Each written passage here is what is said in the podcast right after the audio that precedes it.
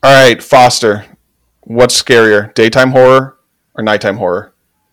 Uh, daytime's more fun, but nighttime is scarier. Rowan, go. Uh, full stop. Agree with Foster. And our guest? Uh, scarier or better?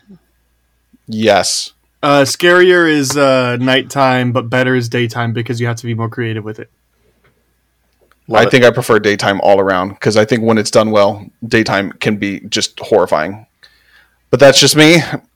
And now we get to talk about why these things are what they are. Hello and welcome to Franchise Paradiso. This is a podcast for lovers of film franchises. Yeah, while we all wish uh, Hollywood was actually dishing out more original content, we cannot control actual product and what Hollywood churns out for us. So we're at their beck and call and we have to suffer for it. So while we are suffering, let's at least indulge in these cinematic universes, these franchises and things, and have as much fun as we can. And that's what we're here to do today. My name is Heath Lynch. I am here with Foster Harlfinger, Hey, everybody.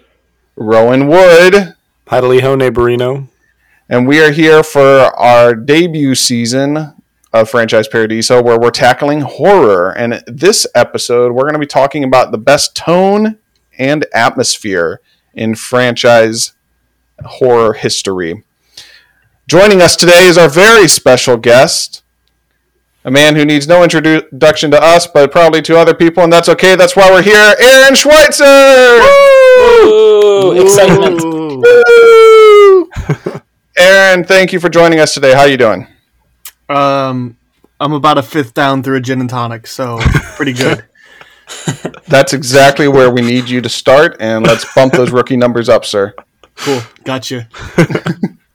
Um, Aaron, why don't you uh, tell us a little bit about yourself? Uh, you know, kind of uh, your your stance on film, what got you into movies, uh, this topic, and uh, why you're here today. Well, first update. I'm now about halfway through that gin and tonic. Um, Progress. Yeah. Well done. Um, I got into movies in high school. I think I like realized I was always into movies, but like it was one of those things where people uh, around me, a couple, a certain group of people, kind of um, really made me realize that I'm a movie person, and then I just sort of found my identity um, in that. I mean, part of my identity, of course. Um, in that, and then um, doing things for SifPop.com. Uh, I think Toy Story 4, so like 2019 was when I started doing that um, been editing and um, hosting a podcast there for the last uh, two years, three three years now. Um, Wow. And yeah, it was because COVID was when the podcast started, and I had been actually I think I was an editor starting 2021. Anyway, um, so um, yeah, spending a lot of time doing a lot of that stuff. I don't. I'm not typically a horror fan, so I think this is really cool. Um, but the more I say that, the more they keep on coming out with good horror films. So, um, I guess I'm a fan now. You've liked a lot the past few years, right? Yeah, but it didn't like talk to me. That's okay. People, people, people, Is it- people, people make is it okay, mistakes. Foster? a little bit. I heard it in your voice. people are allowed to be wrong. We all make mistakes. Yeah, that's fine. And Aaron, didn't you recently uh, do some collaboration with CinemaSins too on one of their podcasts? Yeah, I hosted the Behind the Sins podcast for six months of September to February. I think that was fun. Awesome. Nice. Awesome. Cool. Well, thank you so much for being here. We're really glad to have you. Yeah, no, I'm happy to be here. I'm excited to see how this will all work out, especially when uh, my glass gets down to empty. cool. And I think with that, it's time for us to do some quick plugs. I am on Letterboxd at FOSTH101. That's also where you can find me on X. Uh, if you want to follow me, I'll give you a follow back. And uh, Rowan, where can people find you? Well, you can X me over at Bits of Joel uh, or on. I almost said Twitter. God damn it. Uh, on Instagram and Letterboxd, I'm Rowan a Boat. That's rowan.a.boat. Uh, and I have some, I do some other podcasts uh, and talk about other stuff. Uh, today I will plug uh, Runtime Babe, uh, the show that I do with my partner Davis. And we ha- we've had some great episodes lately. So definitely go over there and check that out wherever you can find your podcasts. Cool. Heath? Uh, you cannot find me on X because no.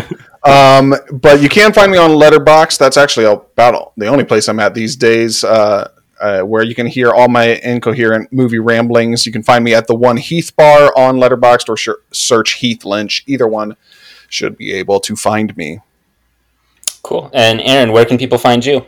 Anywhere that's worth finding. Um, I'll be at Schweik Castle. if if if I'm not worth finding, then that means I either haven't gotten a Bluesky invite yet, or um, it's not worth being a part of. So mostly Letterboxd and uh, X, and I don't know. I don't really post on that anymore uh, because I'm busy.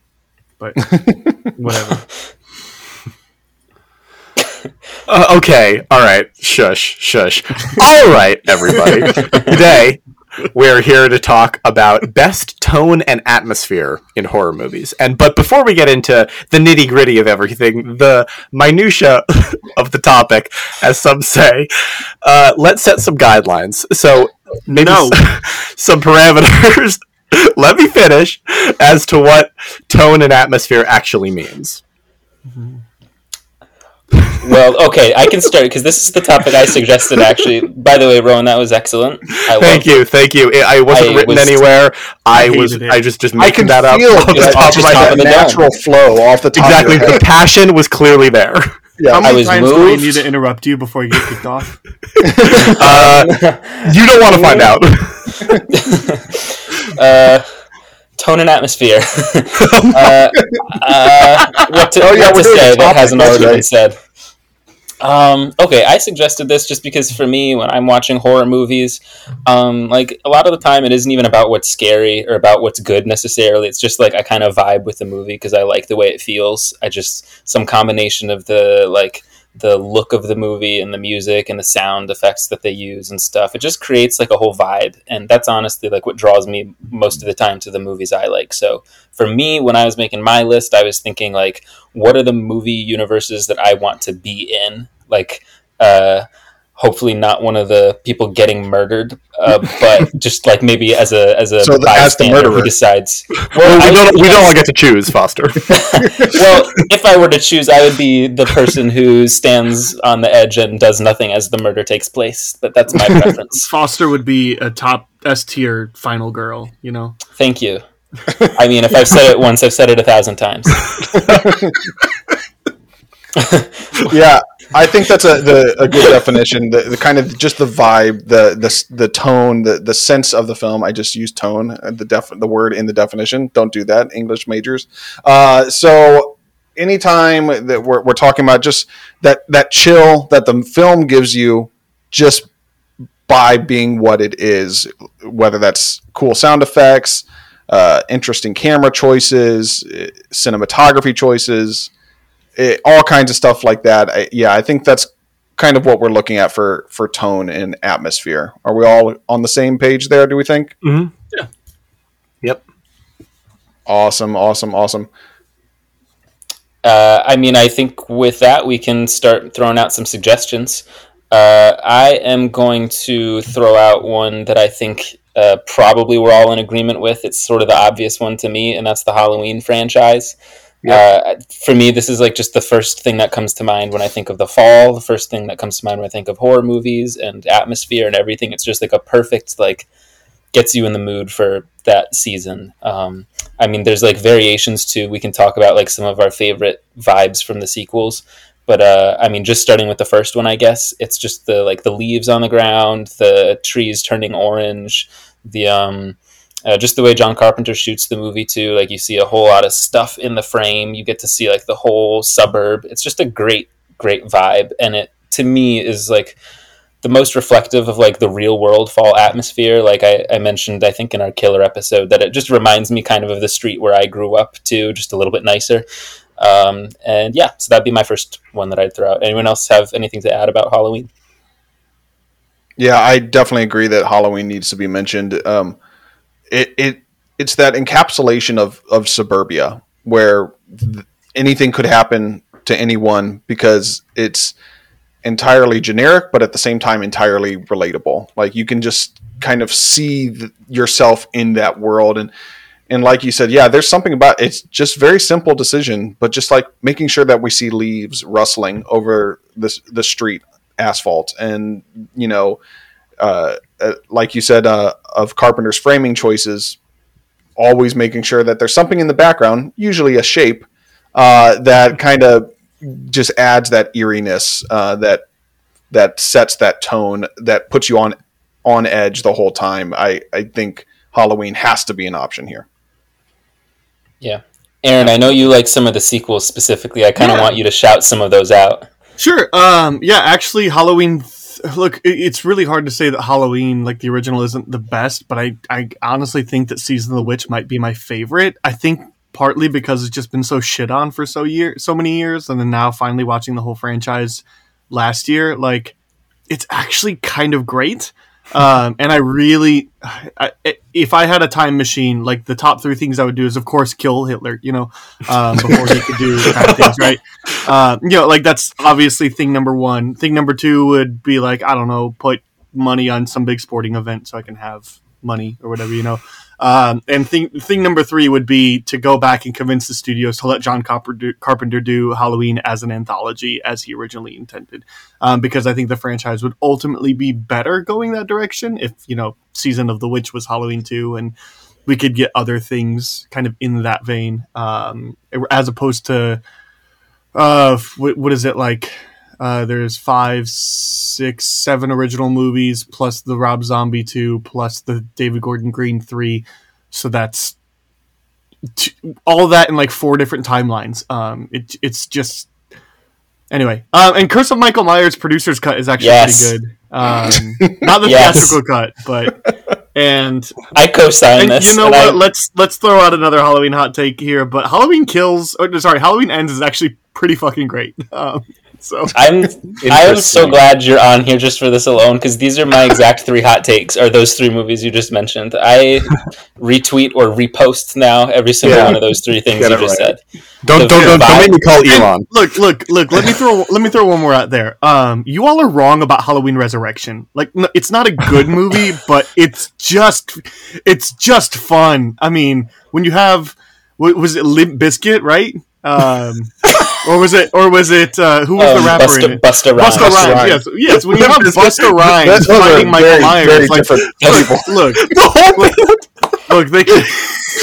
It's a it's a common mistake, guys. Come on. yeah. Everyone mistakes Busta Rhymes for Fred Durst. It's a, a- a forgotten '90s R&B art. Anyway, um, the, R and B. rap. No, no. you're making it worse. Look, look, Man, I'm I was saying- still distracted by your time travel priorities, and now you're pulling this out, and I just R&B can't. rhymes and Busta. It makes sense. Uh, I just look. I'm just saying that everybody likes to shit on Halloween Resurrection, and you know what? They knew exactly the kind of movie they were making. And yes, the decision to kill Laurie at the very beginning sucks, but you know what? Every other decision that movie makes is is exactly like executives that were on cocaine and all the other drugs at the same time until a movie came out. And you know what? I kind of dig it. Oh, so now that I've lost all credibility, uh, let me just say that my like preferred tone in terms of in terms of franchises is that more comedic, is that more silly, which is Mhm. maybe why I liked Halloween Resurrection a bit. Mhm. So Yeah. you know, Yeah. I'm going to throw out one now that I'm going to go way in left field here, but I think this works, and I I want consideration for this, and that's Cloverfield. So my take on Cloverfield is generally consistent with most people's, which is uh, the first one is kind of hit and miss. I'm on the hit side. The second one is actually legitimately great, just very underseen, and John Goodman is giving arguably the performance of his career. And the third one is hot garbage. But with that said, I think it's interesting and noteworthy to talk about right after we talked about Halloween because we were just talking about the anthology of it. To me, Cloverfield is an anthology f- series. It's just never been outright stated, oh, this is an an- anthology series. But it really is. Um, that first one is the found footage. It's the the first sighting of the Cloverfield monster. Um, you know, either depending on how that you interpret the lore, coming up from the bottom of the ocean or crashing into the ocean at the very end of the film. Um, but still, you know that that post 9-11 uh, critique of America and how we were viewing the world at that time, all through a monster film that I still find just entertaining as all hell. But then the second one is a very cerebral, underground uh, tension piece where it, it's a character study. It's a little bit of you don't even know what the truth is until the very end, and it just yeah, there's monsters, but not really, not the monsters in which you would think monsters, especially relative to the first film. And it plays completely different than the first film. And the third one, for as much as it's crap, tries to do space horror again, a completely different vibe and tone. Um, so while the f- series isn't consistent, I view that as an intentional thing in this regard, and I view that as its highlight. Now, again, that unfortunately doesn't always work because then the, you do get instances like the third film, which is just hot garbage. But for that anthology nature of it, giving us something different that still feels distinct each time. We have the found footage monster movie, we have the cerebral uh, character study, the the tension filled horror, and then we have uh, this like space drama, space horror. Uh, I think Cloverfield is worth talking about. Well, we've come to the franchise that I've seen none of. so early on, too. I like 'em. I saw Cloverfield for the first time. It's good. Um, I didn't. I didn't consider it, but it definitely counts. And I've not seen Paradox, so you know that. You don't need to. Um, yeah, th- like my view of the franchise is still pretty positive. Although I will contend with your John Goodman's giving the performance of lifetime because have you seen Blues Brothers 2000? Um, actually, first of all, I actually kind of like him in that movie. I think he's doing the best he can with how much of a trash that movie is. Anyway, uh, I'm just in the middle of a Righteous Gemstones watch, and this might actually be like the performance of his career. anyway. Oh yeah, no, great. Goodman's great in it. Mary Elizabeth Winstead's great in it. Yep. Um, movie's great. It was screenplay credit to Damien Chazelle on 10 Cloverfield Lane. Yes, we and know the, you and the Last Chazelle. Exorcist. Anybody going to bring that one up? Cool. I haven't seen it.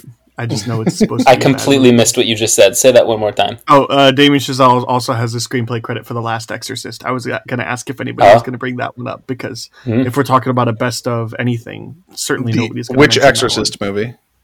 The last, no, it's called The Last Exorcist. Oh, the last Exorcist. I thought you meant Yeah. okay. I don't know. I haven't seen that one. It was like the 2000 and it was like right around the time of Time Cloverfield thing. Anyway, Okay. Who Yeah, else has you wanna bring another another franchise that we want to throw out there? Um, I will raise, um, no pun intended, uh, Evil Dead.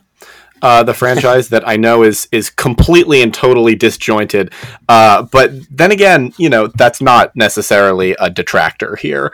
Uh, the first movie basically established uh, the whole cabin in the woods trope um, through its just excellent um, setting establishment. Like you get a sense immediately of what the difficulties are going to be for the characters in this in the setting. And I know this isn't a setting episode that's coming up at some point, um, but uh, the the first one is just a very violent and sort of nihilistic, trying its best to be serious horror movie, and then the second one is essentially improving on the first movie by basically essentially remaking it and injecting just a ton of comedy into it. Uh, and some very effective comedy uh, might i say. And then army of darkness just turns it all on its head and goes full wackadoodle and boy do i love it. Uh, and then of course i haven't seen evil dead 2013 but evil dead rise uh, is again its own thing. And from what i hear 2013 is is as well. So each one of these uh, entries ha- like is very distinguishable like very distinguishable and very um very separate in terms of its tone and it's it's bold and it's trying something different every single time and from all the ones that i've seen it has worked and so i think there's something to be said for that I think one thing I also have this on my list that distinguishes this from something like Friday the Thirteenth, which maybe we can talk about that one next, since they're kind of related as Cabin in the Woods movies. But uh, the camera work from Sam Raimi really contributes to the tone and atmosphere for me. Just like the Raimi cam that uh, speeds through the forest, like at, Yep. at lightning speed, and like kind of represents the evil, The like know, rotation and. Dutch angles and stuff. Yeah. hmm Yeah, I think that's great, and that to me is something I would think of when I think of like tone and atmosphere. Like I just kind of like I love this world, and I want to watch an Evil Dead movie specifically for stuff like that, like that tone and atmosphere. And maybe Friday the Thirteenth, since I brought it up, maybe we could Yep. transition into that. Yeah. Does anyone else have anything to say about Friday the Thirteenth? I don't have too much to add. I like Freddy Yeah. versus Jason. I haven't seen the rest of them yet. Which, to be to be honest, I actually love the tone of that movie. Like like Yeah. the way it's shot. It's like uh, I think what is it? Ronnie Yu, I think might be Yeah. the director of that movie, who's like came in as like the new wave of like uh, Asian filmmakers in that time. And I think he also did Bride of Chucky, and it's just super heavily stylized. So I actually, weirdly enough, think that's a great pick for tone and atmosphere. Yeah, it it's it's funny because Friday the Thirteenth for me, uh, its tone and atmosphere gets better the more self aware the series gets. Like the earlier entries are not the the films. I mean, some of them may be better. Like I think two is one of the better ones, but like when the series quote unquote finds itself, which is probably like four and onward, really six is when it hits its high watermark, in my opinion, is when the the franchise is just doing its kind of crazy goofiness, but in a way that still feels fun and still gives you at least a little bit of horror chills because the kills are so gnarly or whatever's going on on the screen. Uh, so in that regard, yeah. And plus, uh, in terms of yeah, it's Camp Crystal Lake, but we always generally see it shot in a dark, uh, you know, the dark woodedness of it, as you were saying, kind of relates to Evil Dead, but uh, it's very known for, and I love this about it because it's on a lake. You always get that like mist coming off the lake that kind of like flows into the cabins, which I think that creates a, a fun visual to get sucked into. Cool. Yeah, I think I, I actually like the tone of the early movies, especially two. I think is is really strong. I think it's Steve Miner who did that two, one. two and might be the in terms of horror might be the scariest one of the franchise. I, w- I would argue four is the scariest. Two for or me, four? Yeah, I two and four I think are really Yeah. scary. There's one shot in two because that's where you get like the sack head Jason. Who's Mm-hmm. there's this one shot where Ginny, our protagonist, is like in like a little cabin at the end of the movie, and you just see like really small in the background. He's running towards her, but there's no sound to it, and it's like Mhm. one of the scariest shots of. It's the scariest shot I think of the whole series. Like there's it's got that's got a great atmosphere. Uh, I wanted to throw out another one here, um, and that is the thing. Specifically, the '82 remake. I've never seen a movie that just inherently makes me feel cold. Like the, it's just you watch this and you're like, I, I feel like I'm freezing just seeing what's happening on the screen, and it just envelops you. It sucks you into that that vibe of that film of and and it's not even just like the temperature, which you definitely feel. You're like, oh god, it, it would just be exhausting to be there. It would be painful to move after a while. You're you know you'd be aching so much because it's so cold. But also, what adds to it is the isolation. Like, there's no one that's gonna find them. There's no one that's coming to help. They are stranded there in the freezing tundra, and it's got this. eh, We talk about lighting and camera, like everything's like glowing blue or like towards the end when we get to the fire like this com- combating orange light from the fire that's going against and contrasting with the blue of the ice it just oh everything about the visualization of the thing and how it physically makes me feel the temperature of that setting uh, of that environment makes me just think that's such a prominent one and worth talking about Yeah. Absolutely. And it it manipulates the viewer in an interesting way in terms of just making you absolutely paranoid about everything. Like it, it really gets you into the head of um, Kurt Russell's character MacReady, and in you know to the start where you like to, to the extent rather where you start second guessing everything that you're seeing and and just trying to pick up little details and trying to think of what's real and that I think is is a real feat. yeah Yeah. Yeah.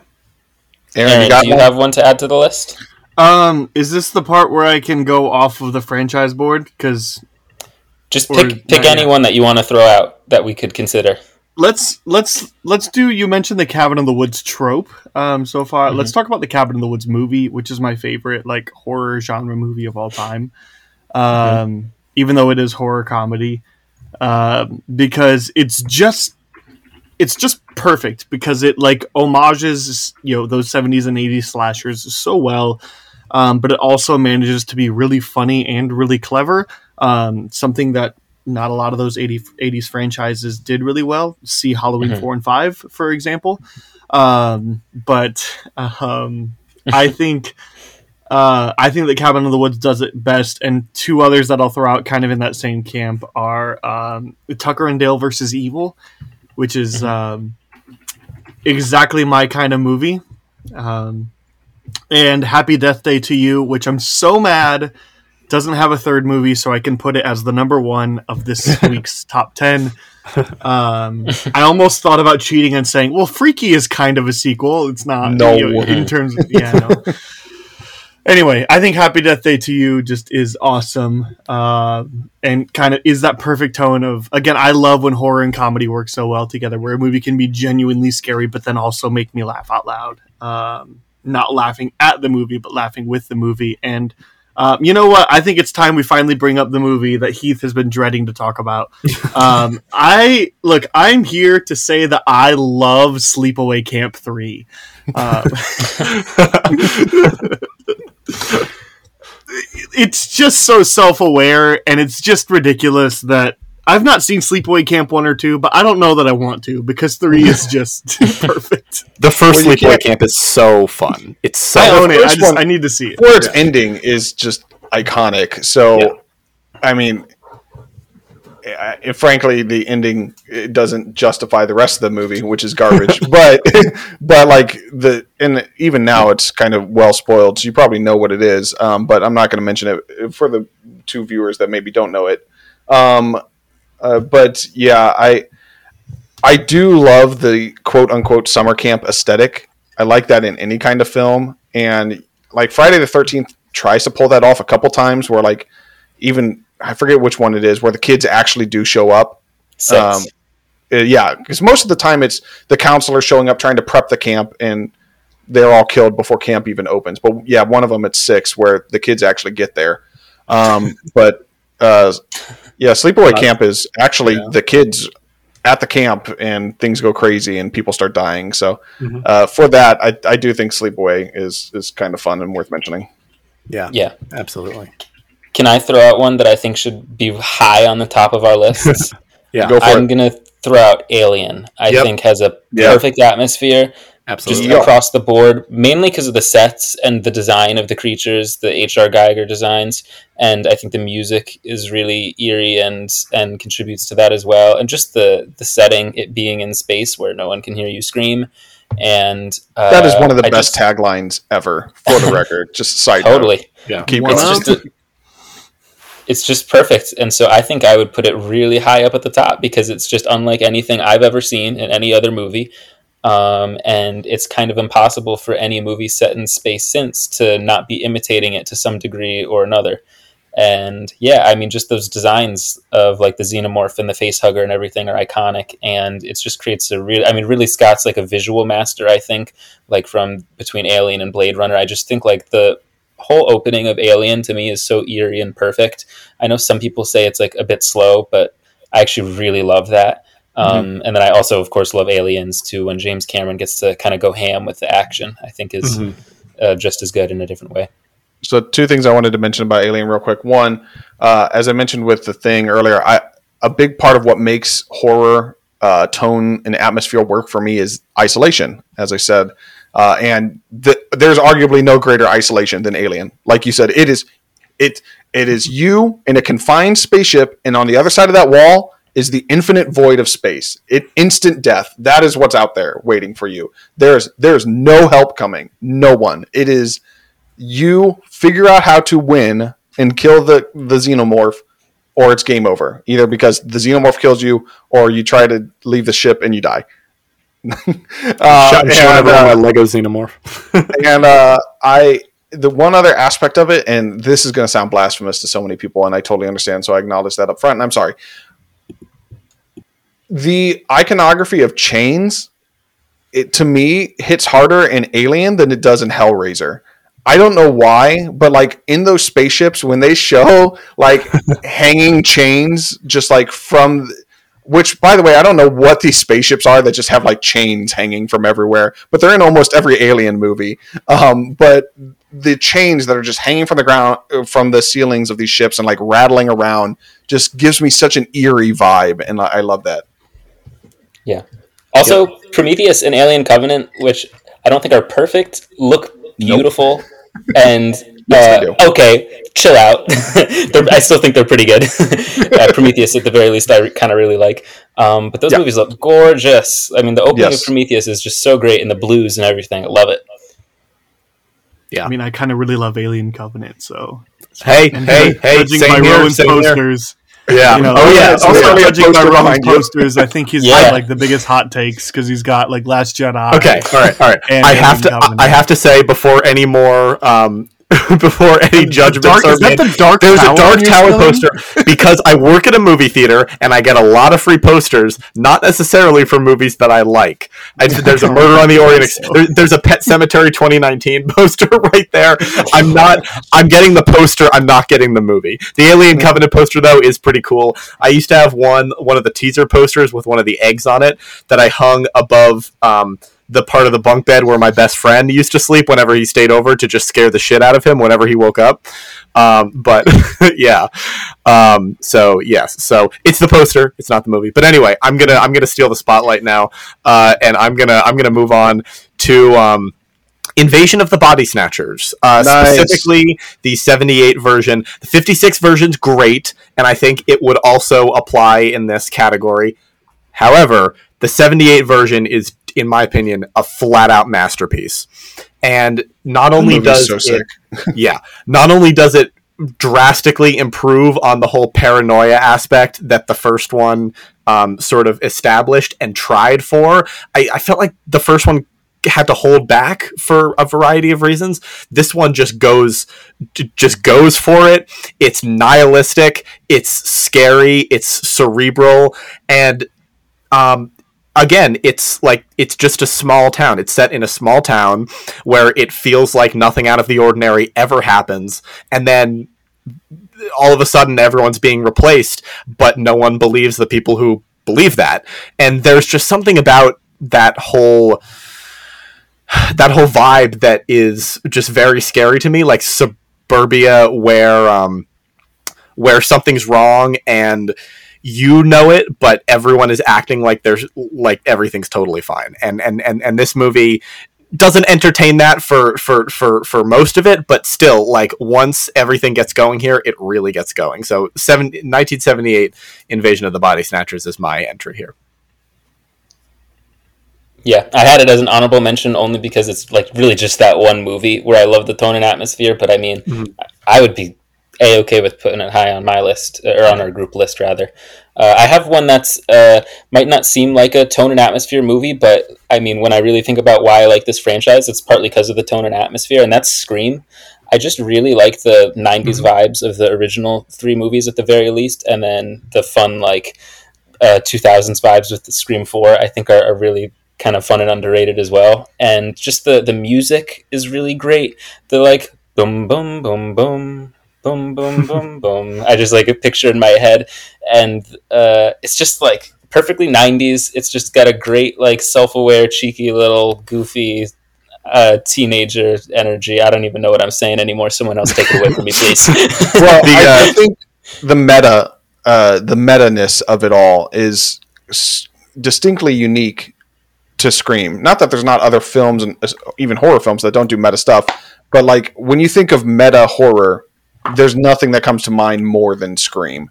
And that in and of itself is a tone. That is a vibe. The the way that the movie plays with literal audience knowledge of existing property, IP, and franchises. You know that creates such a sense of fun to it. Uh, that yeah, absolutely, Scream should be uh, a nominee here. Yeah, the uh, yeah. Uh, the red right hand and needle drop in almost every exactly. single movie just rules and fits perfectly. I'm going to add one to the conversation that I'm not sure if I'll get backed up on, but hopefully, um, and that's the Ring. Uh, you will Ringu series. Um, there's besides isolation, as I've mentioned, there's another aspect that I really love in horror, and that's the ticking clock. uh, the sense of ine- inevitability. Time is running out regardless, and there is not many that are as good as The Ring when it comes to that because it's like, all right, you watch the tape, seven days, it's over, like period. There, there's, it's not like some of these others where ah we can run away from the killer. Maybe we can get away for a day a week uh, maybe even a, a year a decade you know whatever. Or escape entirely. No this is in seven days you will die. And you feel that tension escalate throughout the entirety of the the movies the, that ramping sense of fear and dread especially as the movie starts to delve more into its its origins of what happened to Sadako slash Samara and how that's relating to now supernatural activities and powers that are fucking with our our protagonist minds, uh, their literal physical world around them. So what starts as a seemingly normal movie just gets a completely ramped up to 11 and intense by the end that you don't know what's real, what's not real. All you know is if I don't find a solution, I'm going to die and that inevitability, that that ticking clock sense of we are running out of time no matter what. Uh, the ring has to be mentioned for me. Yeah, I had it on my list, but for completely different reasons. Like nice. for me, when I'm approaching this category, I'm thinking mostly like the visuals, cinematography, and the sounds. Sure. Because I'm just kind of like an experiential like type of person. So like that didn't even occur to me, but it makes a lot of sense. For me, it's Gore Verbinski who did the first one, which is the only one I've seen. But uh, even Pirates of the Caribbean legend Gore Verbinski. Yeah, I, I think he's such Mouse a strong Hunt legend Gore Verbinski. um, uh, the Lone Ranger legend. Gore. Yeah, there he is. I haven't even seen Lone, Lone Ranger, uh, but uh, I mean, he's such a strong visual storyteller, uh, more so than I think he gets credit for. And that movie looks so unique. There's not a lot like it. It's got this kind of blue greenish tint to it, perfect yep. given the premise, you know, like coming out of the TV screen and everything. And uh, it's just a vibe. So mm-hmm. made my list pretty high too. Yeah, I mean, I expect nothing less from a cure for wellness legend Gore Verbinski. Okay, have to look that up. okay, shut your shut your dirty mouth. A Cure for Wellness is a genuinely good movie, and I will die on this hill. I may be the only one dead on this hill, but I'll do it proudly. You know, when I think of the ring, I think of Lilo and Stitch, of course. yeah, right. Because the girl that played Samara was the voice of Lilo, yep. and they came out in the same year, and that just. Oh. Let me throw out. Let me, uh, Foster. You mentioned that The Ring is just such a mood for you. Uh, let me throw out like the most '90s movie that you could possibly have, and it's The Crow. Mm, um, nice. Which is a movie that's that. genuinely incredible, and its sequels are genuinely terrible. Um, yep. But that first one is for sure incredible, and um, yeah, like you, you just know it's one of those that, like when they eventually get around to that remake, like it's gonna have like a Trent Reznor and Atticus Ross score because it almost feels like the '94 version like should have had that in the first place. It's just like you look at you're like, oh yeah, this was for sure made in 1994, and um, yeah, that movie's great. I love how that movie comes out clearly in the aftermath of Batman '89 and takes from mm-hmm. it like the Tim Burton Gotham kind of architectural look, but then spins it and makes it more dark. And has its own sense of almost euphoric feel to it, where oh, everything seems like otherworldly, but at the same time, it's still grounded in like the gangsters and stuff that's going on, and it it's it's got this weird tone of everything's elevated and almost angelic, but that's because he is kind of like you know how he dies and how he's brought back and all that, but at the same time, death is around every corner. It's got this weird balancing act that it goes across, but I can't not love it. If anything, for one, the inspiration for Hot Topic and tweens everywhere throughout the 90s and 2000s, and two, uh, the clear inspiration for my boy Sting in WCW, and mm-hmm. I, I can't not support that. So, The Crow, good call out. Thanks. Nice. Uh, can I shout out it? Uh, yeah, yeah, yeah. I give you permission to shout out it. I, I concur with the shouting out of it. I appreciate it. I will let you two stay on the podcast as co-hosts. Um, I really think that the atmosphere of this movie is just perfect. Again, the 2017 one specifically. Uh, I think the atmosphere, even in chapter two, is pretty amazing too. Even though I don't think that's as strong a movie. Um, I think the way it's shot is great. There's a lot of memorable images. The one that always stands out to me is uh, Sophia Lillis above the sink as the blood splatter just pours in all directions. It's a great shot. And then, of course, the opening scene uh, with Georgie. Um, I think for me, my only con, I guess, with with it chapter one, which is a movie I do love, but with like this one reservation, is that I think it establishes the atmosphere and tone perfectly, but then tends to undermine its own setup with jump scares at the end of a lot of its scenes that kind of cheapen it ever so slightly for me. But I think the atmosphere itself that's set up is just pitch perfect up until some of those scenes like i think in i'm thinking in the library for instance or like the like final final shot of the georgie scene with the boat like when pennywise comes out with the mouth like to me the payoff is never as satisfying as the setup but the setup is kind of what we're talking about here Yeah. which is why it ranks really highly for me I would Yeah. even add one extra thing that I love about it, uh, even beyond like the, the actual horror scenes, but the overall mood of, of the time period. The, that movie, especially again the 2017 one, is like nostalgia. The movie, Mhm. um, Mhm. the way I have no other way to phrase this other than it captures the gooniness of it, like that just mid 80s kids on summer break riding around on bicycles, getting dirty, getting into their own adventure. Parents completely oblivious uh, which was taken from the Goonies, put in it, replicated as well in Stranger Things. That that that something about that vibe, that sense of communal friendship that comes from it, and watching all these kids find each other, find uh, companionship in each other. That that era and that tone and vibe of the town and everything, I, I think even works for the tone and atmosphere of the film as well. Yeah i mean that's stephen king right like that and stand by me i mean like ex- everything you're describing is like exactly why stephen king's stuff works so well Yep. I, I would like to highlight the sound in that movie because uh, my Mm. theater experience seeing that movie was I showed up to a theater and the first like three minutes didn't have any video on it at all. And we were like, oh, maybe this is just how the movie opens. it's an Uh, artistic and I was totally fine with that. And then it gets like it gets like three four minutes, and I'm like, this is not right. And so I go and I tell somebody at the concession stand who has to go get somebody who can manage it. So it's like five minutes into the movie before we actually get any video. And you know what? It was just as, if not more, scary with only the audio. So uh, It's just silent mood music, and you hear running in a puddle, and then all of a sudden, boink on the headboard. As he slips and falls.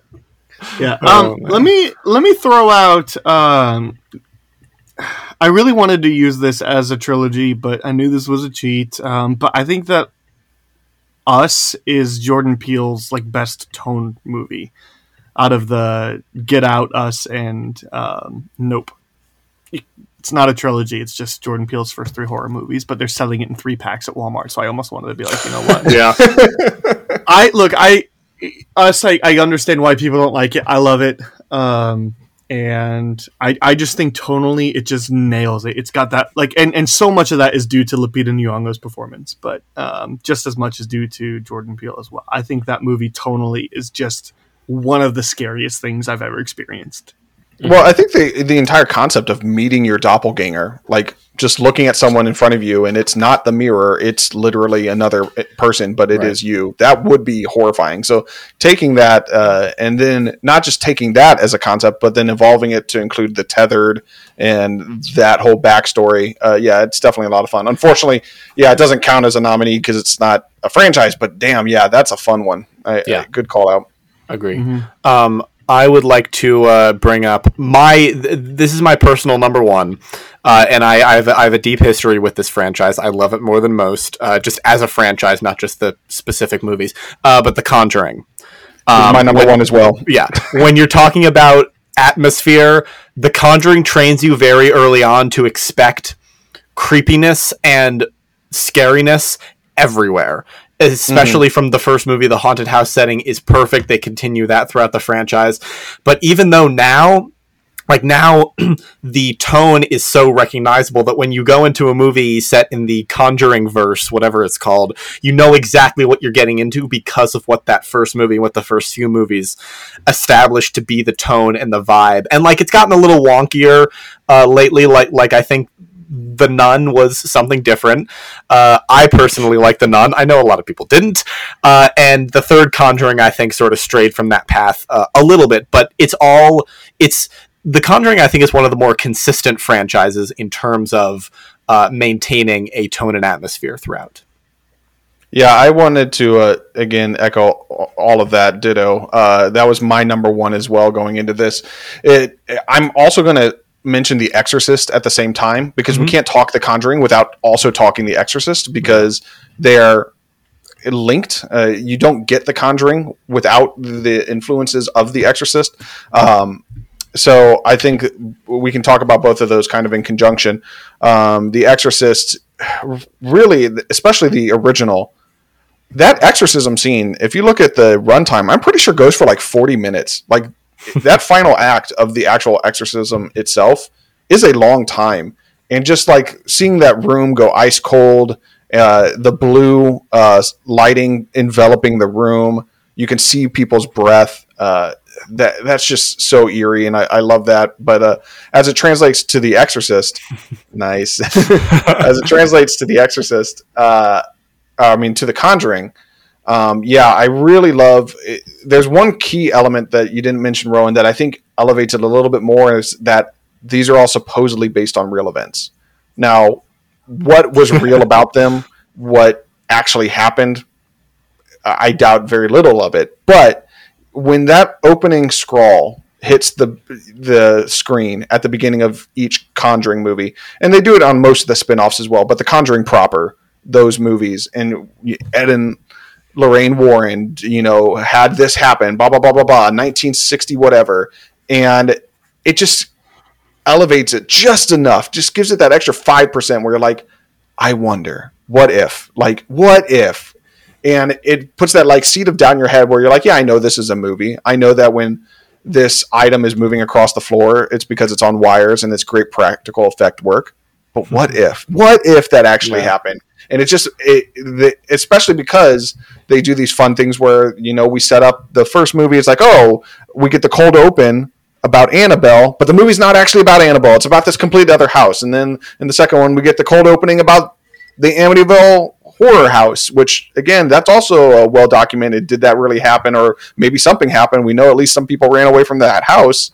you know that again, it's grounding it and making it feel real and just that that sense of reality even though it's completely unfounded just adds a little bit of extra that makes that that vibe of those movies just a little bit extra creepy because you never know what could happen yeah, and when it comes to the Conjuring specifically, uh, the Conjuring universe, they're all period pieces, and yes. that itself adds uh, to the uh, aesthetic in some wonderful, wonderful ways. Uh, I'm going to throw out one that I think I don't even know if everybody has seen these movies. I know you've seen some of them. The Living Dead movies, the Romero zombie movies, mm-hmm. particularly. Nice. I, I, I mean, Night of the Living Dead has a great a great atmosphere with the black and white cinematography and everything. But Dawn of the Dead, that takes place in the shopping mall, and there's the remake too. So maybe you all have seen that. But Zack Snyder. Uh, it's uh, yes. Uh, he, he, said with contempt. yes, that's uh, one of Snyder's a, best movies. You shut your mouth. It is. It's a fun. It's. A, I think it's a great remake. I, I, I mean, love it. yeah, it's a perfect setting, but also like the the original Romero one and Day of the Dead have this great like score. It's Goblin who did like the uh, Dario Argento stuff too, and it's like Dude. weird, weird like prog rock, like electronic kind of vibey, synthy, like crazy stuff and that's just the backdrop of people who are just like wandering throughout a shopping mall, just like murking out zombies one by one, floor by floor. It is the coolest thing ever. It is super 80s uh, and 70s, I guess, for for Dawn. But uh, uh it's awesome, and I feel yeah. like I don't know what what of those have you all seen? Uh, I've seen the remake and I've seen parts of the original Dawn, but never in the film's entirety. So I don't count that I've seen it, but I've seen most of the big clips, and I've seen uh, Night. I've seen Night, the original Night. I think I saw a remake of Night at some point before yeah. anything. Yeah, the original Night. Yeah. The I've seen the Snyder Dawn. I saw the remake or the the Land of the Dead and the Survival oh, of the Dead. Oh, I saw your Letterboxd rating on that. and uh, uh, you know when they came out because stars, I loved, everybody because I loved Dawn of the Dead so much, I was like, yeah, I'll watch all these other George A. Romero ones. You know, um, and they all sucked. And then, um, and you know, one that I actually have fond memories of. I know you just watched it though. Was Diary of the Dead. Um, I think I that think- one's fine. Yeah, yeah. it's fun, you know. Um, and I will be watching the original Dawn of the Dead in October. From I think it's worth noting just inherently that while it may seem tropey now, oh, it's a zombie movie, we have to stipulate there's an asterisk there that that he pretty much gave us what is the modern definition of a zombie zombie movie. Like Mhm. all the tropes that we know of exist because he made them. So like when we're talking zombie movies and the, the tone and vibe of a zombie horror, the Living Dead absolutely has to be mentioned because that's the originator of everything, you know. So uh, another great addition. Um, I'm going to add one here, and that's Candyman. Um, Yeah. So I want to talk about urban horror. We've talked about uh, suburbs and out in the woods, but we're going to talk urban horror. And you know, I, I think that the way this movie utilizes, you know, the projects and abandoned housing and urban blight uh, and versus uh, uh, the the concept of gentrification and all the thematic elements going on into the film it adds so much more to what we're seeing on screen especially in terms of the the sets that they're building with all the graffiti and everything. It just it gives you such a grounded sense of reality. All the other most i mean other than like maybe halloween almost all the others that we've mentioned so far are some form of reality elevated. Like reality plus reality plus plus where you can't fully see it right in our world. But for the most part you can because there's at least a little bit of foundational work there. Whereas for me and i don't know if you guys agree candyman is like no this is in our world. This is distinct not only they give us the, verbatim they give us the neighborhood. This is cabrini green. This Mhm. is on the north side of chicago. This is the projects. We see all of the skylines around there. We see how it, it's being utilized how it's being destroyed how these people are being uh, victimized. And man the, i don't and again the second and third one uh, completely mess this up. They go to nola and then they go to la but the original candyman and the remake and their use of cabrini green and chicago just fantastic Yeah, those are the two that I specifically shouted out as well the the, the original and the remake, just because, I mean they, I mean of course they connect, uh, but but also I, I echo everything that he said. It's it's just masterful, combining real life and horror in some very effective ways.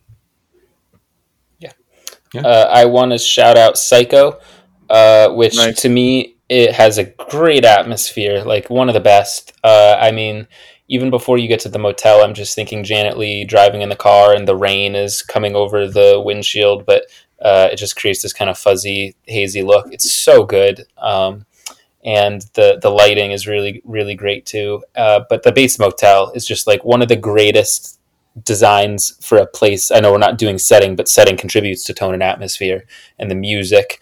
Um, it's just perfect. And like like how I was saying, how I made my list. It's like I kind of just want to visit that place just to see and like experience what it would be like to be there. Just the creepy energy of it all. Mhm. Um, it's just so so strong, and so much of it is because of the tone and atmosphere, and just like the image of like looking up into the Bates motel, and you see like Norman's mother, wink wink, who's walking through the window. that you know, silhouette in the just- window is awesome Yeah.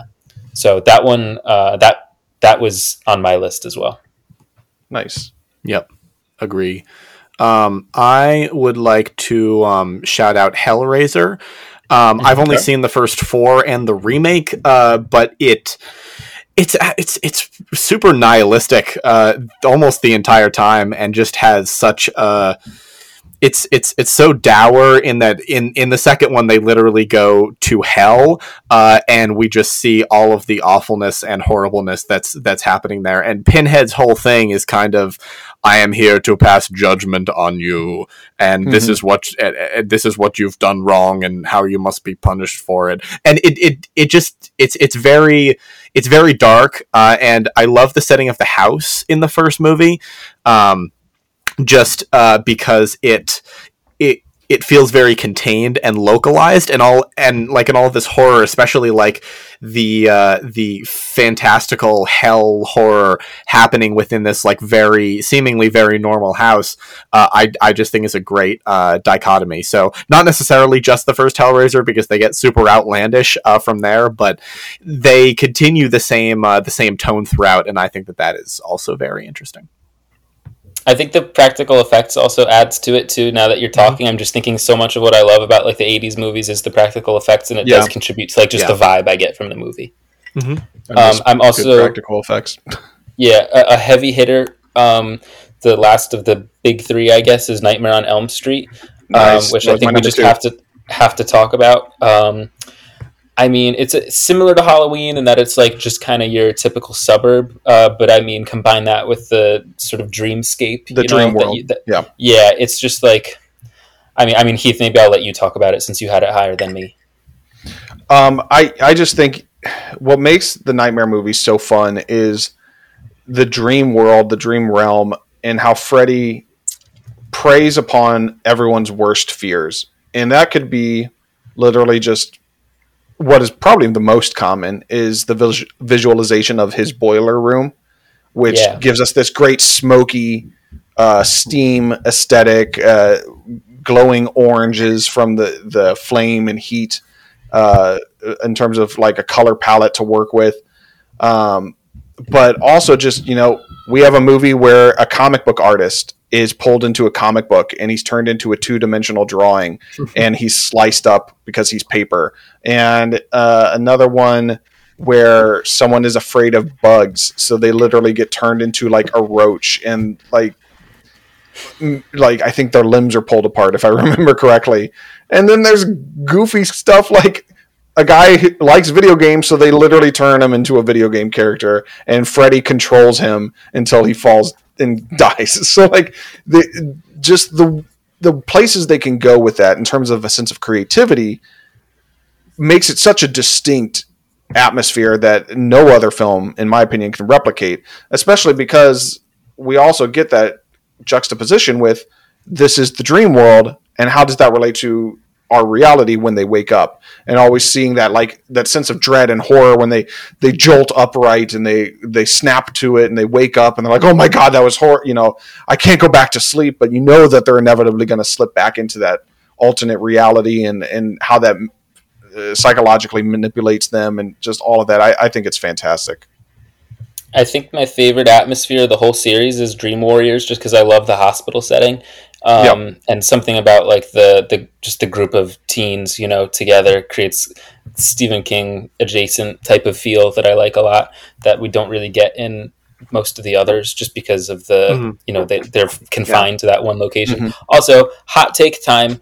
Uh, I don't love the remake, but I kind of like the tone that they were going for, and I think I the love opening, the tone of the remake. I think the opening scene, like the opening ten minutes, is pretty strong actually, and I feel like you know with some significant tweaks, it could have been a movie I really loved, and I really like the Rooney Mara, Kyle Gallner kind of like emo Bonnie and Clyde thing that they had going on. Mhm. I just like the the idea of the movie, even though it does not land for me. But Yeah, I, I'm I- a I'm a defender. That's my one of my hot takes as well. I don't think the remake is nearly as bad as people make it out to be. I'm not saying it's a great movie because it's not, but you it's love not. it clearly. Yeah, uh, best movie ever. Um, but it, it's not like uh, some people are like, oh, it's the worst movie in the franchise. I'm like, did you see Freddy's Dead? Are you just are you just blind? Are you you just being dumb? Like what what is going on here? So, uh, yeah, especially the way they the Dream Realm and that one in particular man, I love when Rooney walks into her bedroom and it's just, it's just like snowing. It's like one of the greatest transitions, or she's walking down the hallway and starts to sink into the floor, and it just turns into blood. Like now, obviously, they have awful visualizations when they try to do the Freddy's coming out of the wall thing, and they decide to use crappy CGI instead of practical effects. Uh, but when they did use practical effects in that movie, it, it is great. So uh, mm-hmm. yeah, I, I love the the atmosphere, the tone of that remake. Yeah, and Jackie Earle Haley is so good in that role too. Yes, I, I concur. Uh, he's not Robert Englund, but if we had to get someone else to do it, especially at the time that they made that, I don't know if there was a better casting decision than Jackie Earle Haley. It just sucks that they put him in a prosthetic where he couldn't emote and do anything. Um, I wanted to uh, name another one here, and that is one of my favorite haunted house franchises. Um, and that's Poltergeist. Uh, specifically, the original Poltergeist, I think, has such a great vibe to it, where it gives us that haunted house aesthetic, um, but it gives us also that supernatural spirit element too. It's there's ghosts, and the house itself is haunted because it was built on top of a, a burial ground, and we get so many things that just ramp it up to eleven. Um, when the spirits are usually around them, the the lighting and everything kind of illuminates and glows white and blue. I think that looks cool. Uh, the use of practical effects to make like the tree come to life, or one of the most famous things is when uh, a character falls into a pool. It is now instead of water, like sewage and filth and bile, and a whole bunch of skeletons pop out of the water and those were real skeletons. They didn't have the money to get prop skeletons, so they actually got real skeletons, and they didn't tell her that that's what that was. So she was just swimming around in a pool of dead bodies, and that is in the movie, and it's just insane to me. And it's stuff like that that just adds this supernatural element and makes it so raw and real to me that I think Poltergeist is is really something special. Mm-hmm. I would like to to mention since there's not like really a recommend something thing. Um, there's a really great series on Shudder called Cursed Films that talks about some of the film franchises that we've mentioned, including Poltergeist and The Exorcist. That's in The Crow. That's awesome, and you should check it out. Nice. Um, if I could, I'd probably like to just rattle off everything I don't have in my top ten, like that way we could just get that out of the way. Uh, sure, my, my top ten, yeah, I'm I'm down to just honorable mentions at this point. Same, so yeah. me too. As oh, I, I, definitely have some that we haven't talked about, but um, go for it. So I'm just gonna be brief on these, um, but I look. I think there's something to be admired about the scary movie franchise. Um, look, and, and, look, there's a world that this almost was my number ten. Uh, now, look, obviously four and five go off the rail and all those spin-offs, or whatever. But like, at least that first one, and even that second one, the third one's not as not really great at all. Um, but like that first one is iconic to me. Um, like, and if they would have all been that good quality, then that that could be. I, I miss that kind of movie, you know. And I think maybe we're getting that resurgence, right? Like, it wasn't that that blackening movie that came out earlier this year? Wasn't that supposed to be pretty good? Like, I didn't see it, but I remember. I heard good really things. I haven't seen it. it yet, though. I want to see it. Yeah. Yeah, I saw it. Like, yeah, I yeah like I, I, want more stuff like that, you know. And I think um, I think that there, you know, I know that they did the like Marlon Wayans did that like a haunted house that nobody liked. I think there's some really good opportunity here. Um, I think that those first two are awesome. Um, nice. Um, and the other one I had that uh, didn't make my list, uh, and I probably wouldn't have originally considered it, but a quick Google search because I was only at seven franchises off the top of my head uh, was Blade. Um, okay. And cool look, it, doesn't make my honorable mentions because one of the things that I really looked for when looking at this category was consistency. Like a big thing for me is consistency between film to film, which is why there's probably going to be franchises that are lower than they should be and higher than they should be.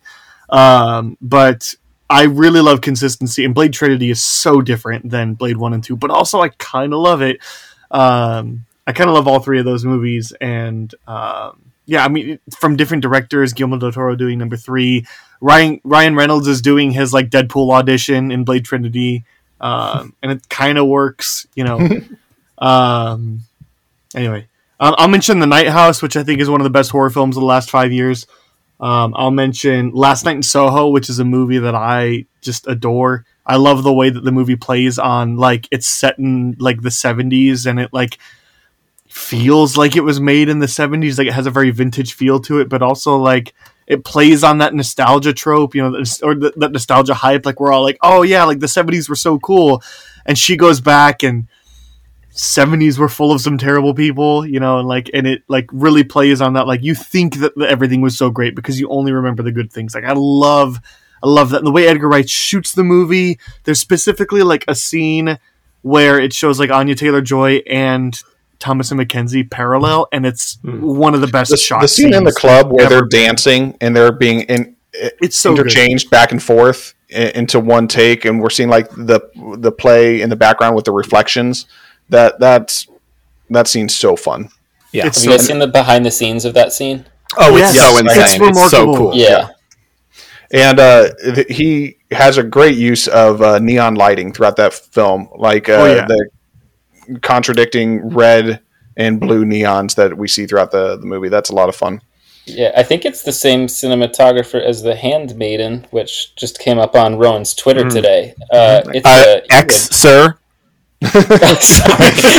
Check yourself before you wreck yourself. well, will do. Um, uh, okay, I might throw out just. I'll, I'll do one or two honorable mentions real quick then. Um, I don't. This doesn't make my list because I don't particularly love the tone and atmosphere, but nobody can deny that it has a tone and atmosphere, and that is Saw, which has just the most That was one of my bonkers, gonzo, crazy editing whoosh, whoosh, whoosh, with the camera. That was my impression of the cinematographer, um, and uh, it's just. I mean, it's a vibe of sorts, not one I particularly love to live in just because of how grungy and like mid 2000s it is, but it's fun. I mean, Yeah. I mean, those movies are so distinct and it is all tone and atmosphere pretty Yep. much. I would agree. Yeah. Uh, one I'm going to quickly mention is A Quiet Place. Um, nice. I I've never had silence be such an integral part of a horror franchise. Like we've had that before, where someone's being stalked or whatever, and you you be quiet. But like I remember seeing the first one in theaters, and I don't think I've ever heard a theater so quiet in my life. Um, you know, I've timed it. I think I'm pretty sure it's the first word is spoken at the 38 minute mark in that movie, which is just crazy. Um, so there, there's not much greater tone than that. That it almost breeds audience participation because you're you're almost afraid that if I make noise, the creatures are going to hear me make a noise in the audience, and I'm going to give away where the protagonists are hiding, and that's just such a rare feat uh, to make that happen. And I'm so glad that uh, we're getting more more films in that universe because I think that's a ton of fun. I loved seeing people in the theater holding their popcorn and just slow motion moving their hands in to make Yeah. as little noise as possible. I can't make a noise at with the time. kernel. I gotta eat as quietly as possible. my entire I had a sold out theater. My entire my entire theater was sold out. And so there was one kid in the front row that kept on checking his Instagram every 10 minutes. Everybody else was like dead silent, wouldn't touch their phone, was afraid to reach for their popcorn or candy. And that one kid, like, I was about to just kick him in the head. Um, if only he was in the seat in front of me. If only. Missed opportunity. I did. I did have one more that I didn't get to mention yet, and it's Yeah. uh, Sinister, which is my favorite like straight horror film. I think what Scott Derrickson does in that movie is excellent in terms of lighting, but also choosing to show the archive footage on Super 8 film and to do everything practically. Sinister is the scariest movie I've ever seen. It is the one that will consistently freak me out, and it is the best horror film, um, like straight horror film to me. Nice. Um, should I, I? I'm- I'm just going to rattle off my honorable mentions. I don't. I don't feel the need to Yep. talk about them in too much detail. Uh, X, uh, specifically the first one, but also Pearl.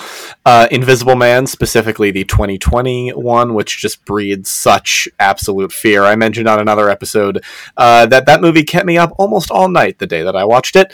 Um, the Fear Street trilogy and the Blair Witch Project. I haven't seen any of the. I haven't seen the sequel or the. I guess weird quasi sequel. Uh, but the the original is just absolutely terrifying, and I, I owe that all to the uh, the production concept. I think it's just genius and could not be done in anything other than the age of the internet. Um, those are my hon- honorable mentions that are. That I that do qualify. I have some special Yeah. shout outs that I'll talk about soon. Yeah. But Uh, I have two more honorable mentions in the same vein. Uh, Paranormal Activity. Uh, nice. it, it, there's just something fun about found footage in horror. Um, it, it just adds that authenticity. Um, you know, I already talked about Cloverfield. You just talked about Blair Witch, uh, and I think uh, there's yeah, like you said, there's just something interesting there that really works. Uh, and another one that I wanted to add is uh, Carrie. Uh, I like high school horror, and you know, there's been like Prom Night and a couple other f- f- franchises that have done this or had characters around that age. Uh, but Carrie uh, has specifically just holds that niche for me because of the other intangibles that are relatable. You have the bullies, you have the overbearing mother. Now, obviously, they are very extreme in that story um, with what the bullies and the mother go do to Carrie and you know, what's going on in that universe. But still, uh, high school horror in and of itself is something almost anybody can relate to because we've all experienced high school and high school is horrifying in many ways and how it affects you and, and, you know what becomes of your life because of some of the things that happened there so uh, i think carrie is uh, a worthwhile shout out Cool, Nice. Uh, I've got a few honorables too. Uh, I probably won't be in contention really at all, but Fright Night, I just love that movie, particularly the original, has just perfect 80s vibe. Uh, Terrifier, I mean, the first one is kind of grungy and not all that pleasant to watch, but the second one, surprisingly, is a vibe. The music is super 80s, cinematography is a big step up from the previous one it's surprising. Like th- it's almost nothing in tone like the first movie. Uh, and then Nosferatu, I think, is worth mentioning. I think the original is just super stylistic, um, and the fact that it's a silent movie adds to it. It makes it ten Yeah. times creepier. So many iconic shots that are parodied and imitated to this day, and might pop up in a particular episode of SpongeBob. And uh, I also think the Herzog remake in the 70s is amazing. It's like one of the most beautiful looking movies ever, and I am pumped for Robert Eggers' movie that's coming out of Nosferatu as well. Um, and then my last one, and this was one I actually think we should talk about as being in contention to be in the top 10. I don't think it'll make it, but Predator, I think, has a really yeah a really distinct vibe. It's the jungle atmosphere, I think, is perfect. It's not really my franchise necessarily, but like, I mean, from Predator and Predators and Prey, I mean, there's not much like it, and anything that tries to do a jungle type setting like that is just imitating Predator. There's no way around it. And yeah, I mean, this setting makes that first movie. Even the second movie although it has many flaws and problems New York, uh, it, The greatest having city that in the world. yeah, having that like urban hunting ground is also really fun. Uh, so Yeah. it, it's it's good stuff. Um, are we good to move to special shout outs?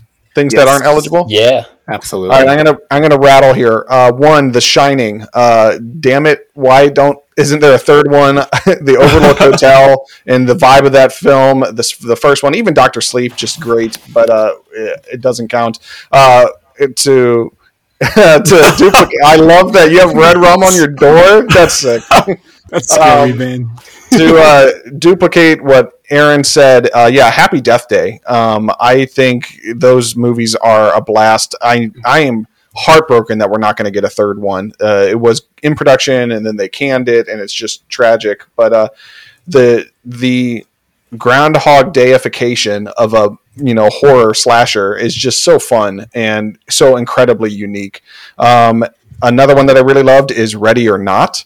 Uh, again, Yes. doesn't doesn't count, but the way that they you know we talk about horror comedies, the way that they literally take a game, a child's game, and add elements of horror about how do you even work a crossbow? I don't know. Go to YouTube and like but it's still absolutely horrifying when she falls into the pit with you know dead bodies and you know it's it's great and then the last one damn it foster you mentioned goblin uh suspiria i don't know if there's a single horror vibe i like more than suspiria and if it was eligible this would be my number one Uh, I love the Goblin score. I love the, we talk about neon lighting uh, with Last Night in Soho. Clearly, uh, Edgar Wright uh, was influenced by the original Suspiria. Even the remake of Suspiria has a lot of great cinematography choices and. Man, that that movie is such a vibe for me, uh, the, especially the '77. So, uh, yep, those are my honorable shoutouts. Uh, I'll go next, just going off that because I was going to say just any Dario Argento movie. So, like, if you Yep. like Suspiria, I would really recommend Deep Red is another one that's just a vibe, and a lot of his movies have a Goblin score. I think some of them have Ennio Morricone scores too. Uh, mu- music is always top tier in his movies. Visuals are neon and unhinged. They're crazy. Love it.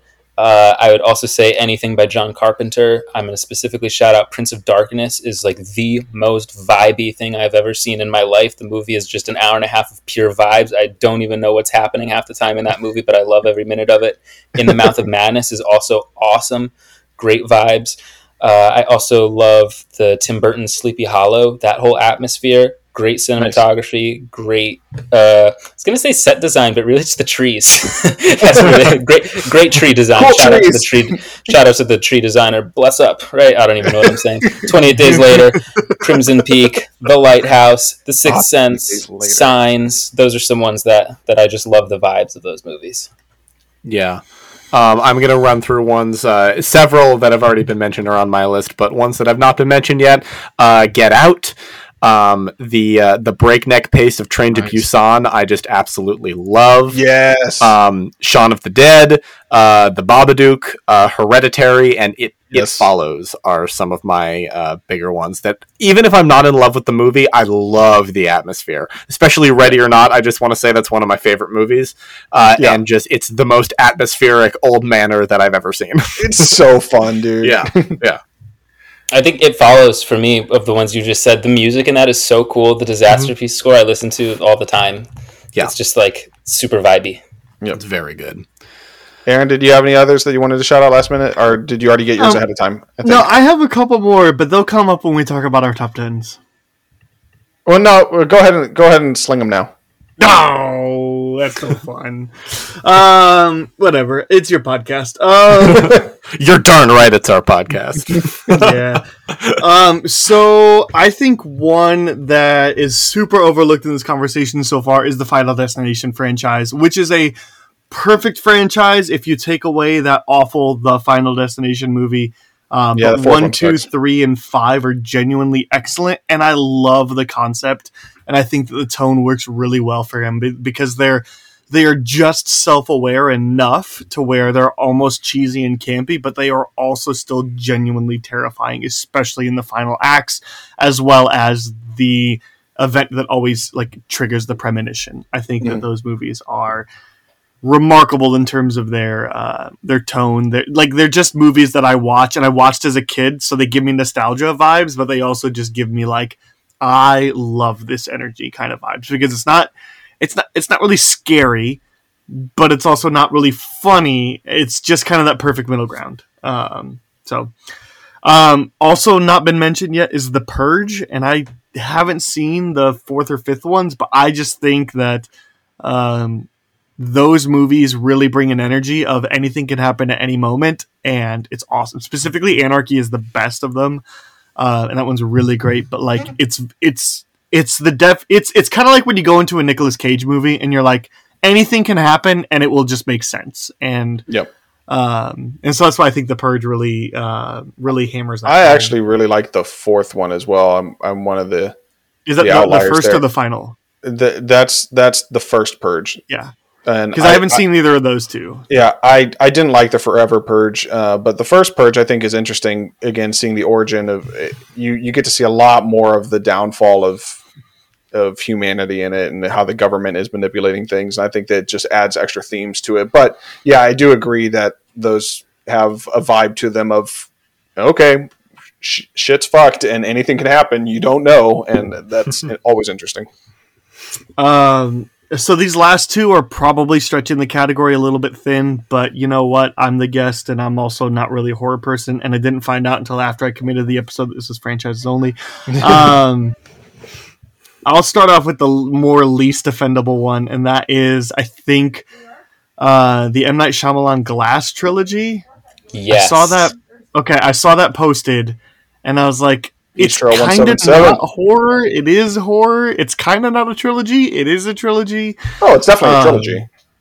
Yeah. So I, I the th- the amazing thing about Split to me is not the reveal because I knew the reveal before I watched it, but it's how similar the movie like feels as a sequel to Unbreakable. Um, and I am a glass defender.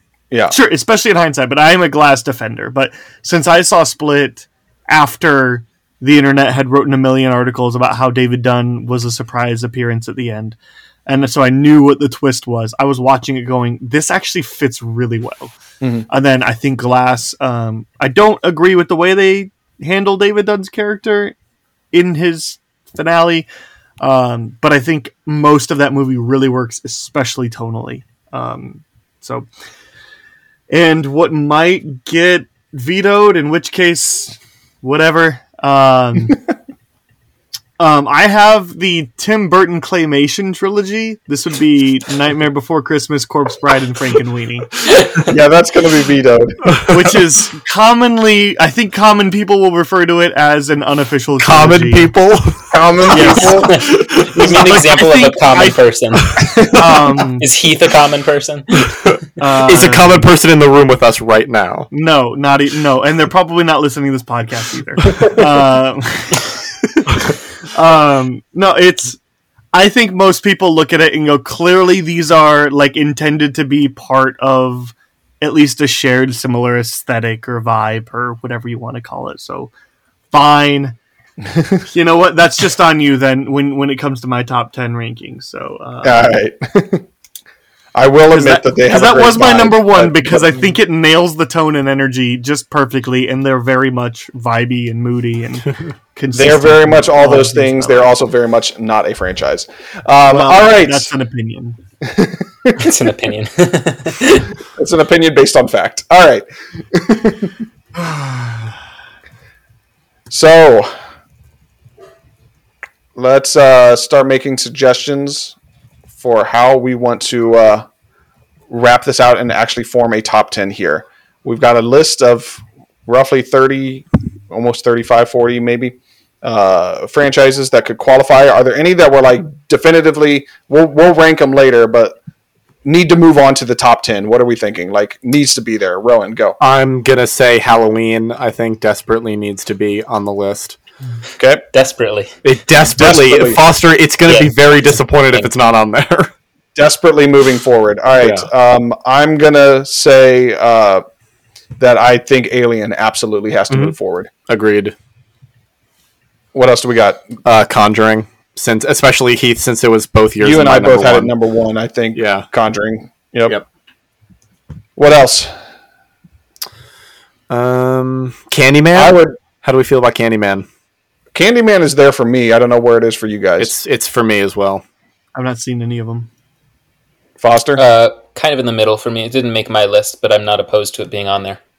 Tentative move forward. What about Evil Dead? Yeah, Yep. I'm good Okay, with that. yeah, I think I think Evil Dead's feelings would be hurt if it weren't on the list. So Evil Dead would be upset. Um, uh, what about Nightmare on Elm Street? Yep. yeah, Yeah. Totally.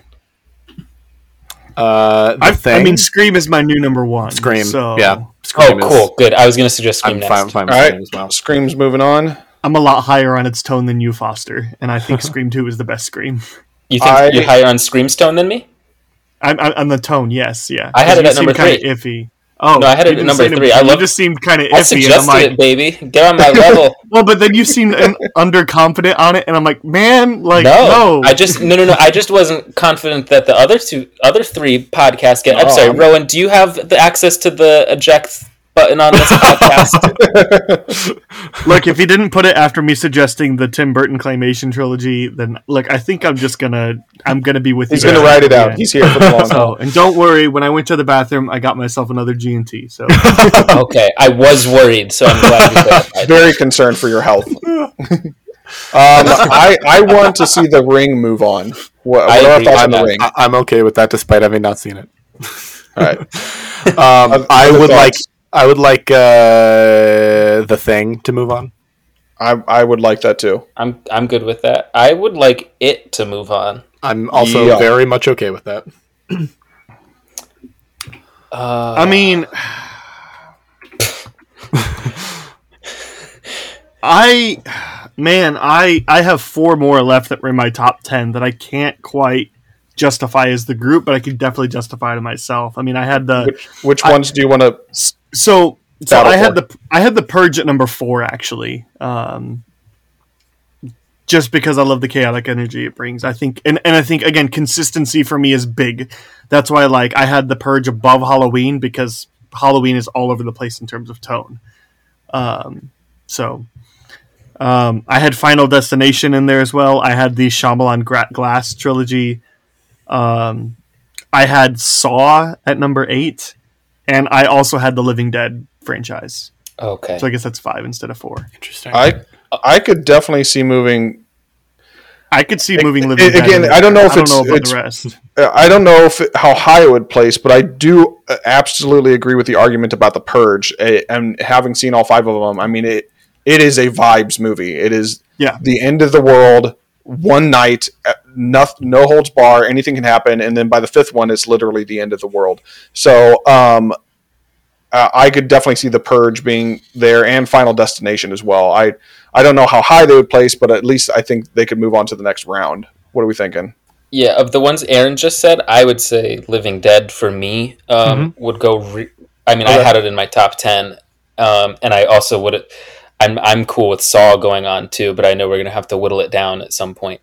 Um, Yeah. I do have one other that I will suggest since uh, you, Heath, and Rowan uh, mentioned it.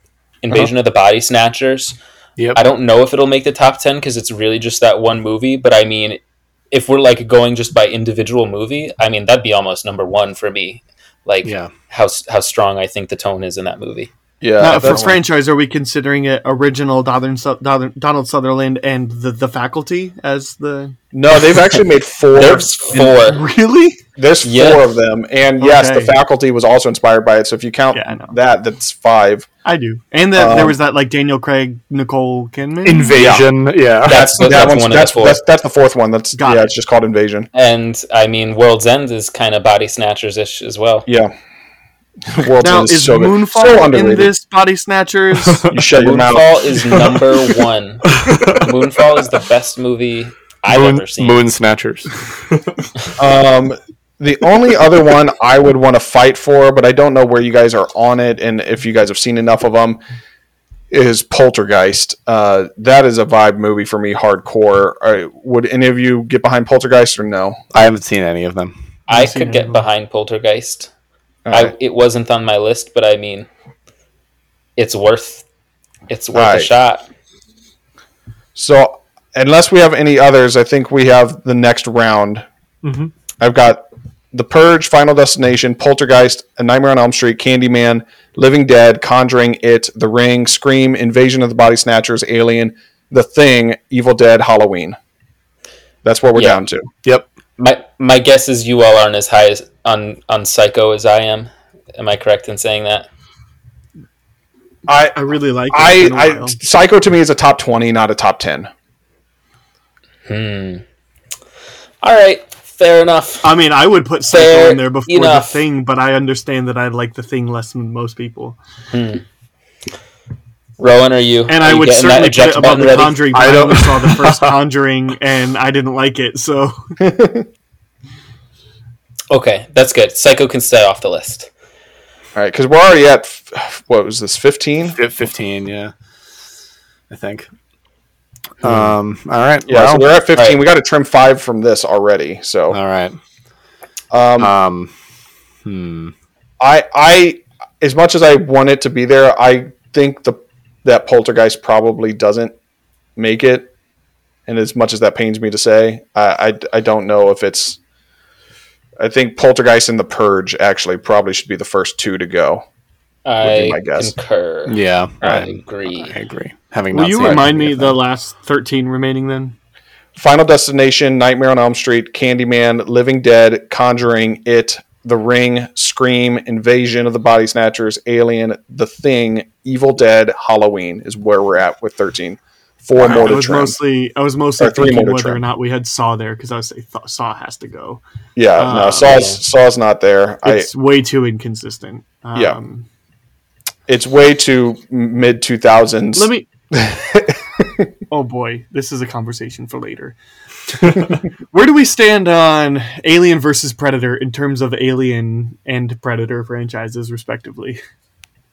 I mean, you could make the argument that the Weyland-Yutani universe is all one thing. I, to me, in my head, I rationalize it as if we're talking the Alien movies, we're talking the Alien movies and AVP, but not the Predator movies. And if we're talking the. Predator movies, we're talking the Predator movies and AVP, but not the Alien movies. Me That's too. how I think of it. Essentially, wherever those characters are, if there's an alien in it, it's an alien movie. If there's a predator in it, it's a predator movie. But if they're not in it, it's not those movies. And I guess my follow up was how I define in terms of tone and franchises based off of consistency. How much does that matter to you guys? I don't need it to be consistent as long as I like the different tones that a Yeah, franchise has agreed. going for it. Agreed. Yeah, Okay. like I had, uh, I had Cloverfield on my top ten, and I didn't even offer it That's to make fair. it to the second round because I didn't think it stood a chance. But like, I like I said, Cloverfield is anthology like to me. Like each one is its own, and I vibe with all of them, even though the third one sucks. I still love the vibe of it. Um, you know, you were talking about Halloween and how you almost wish it was an anthology. Well, in that case, you know, you. So I, I, th- I think the quality of the vibe more so than the consistencies, or at least for me, that's what matters. That's fine. I just care. I'm just trying to figure out what our what our basis is, what our criteria is. I think it's it's different for all of us, and that's kind of what makes it fun. Is if it's Right, if it's exactly, for you, and if, if it's consistency for you, Mhm. then you know, That's why I had Halloween at seven, you know, and Foster's, you know, heartbroken. yeah, Yeah, because you know four and five are very different than one and two, and you know Sure. the zombie. the, the, Anyway, the Rob Zombie ones are um, different than everything. Yeah, I don't know. I don't have a comment on anything to remove other than things I haven't seen. I Um, I I am going to offer up removing Invasion. As much as I love it, I agree. we are essentially, if we're all on the same boat here, even though we've seen multiple, we're essentially only considering the 78. That's and true. I don't know how fair that is to just be like, this one movie kicks so much ass that we're going to discount all these other franchises.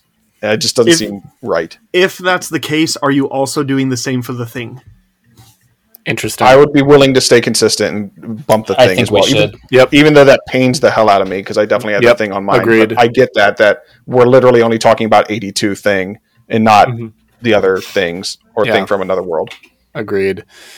Um, see, I'm wondering if that if that logic would apply to it as well. Do we think the tone is enough from it to it chapter two to wor- to warrant staying it? It might be at the bottom of the list, but I How high I did you all have it?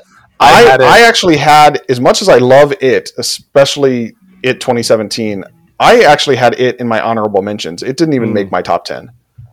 interesting. It was my number Because- four, but like the logic, the new logic, I think would dictate Like, it being. Because the thing is with Oh. it is it's the same story and we've had different interpretations of that story. So it's all you know hey kids from a small town you know like all that's there. And as much as i love the goonies of occasion of it like i said earlier uh, yeah i don't know exactly how consistent that is. Where the first one is in many ways almost kind of campy and schlocky unintentionally so at that.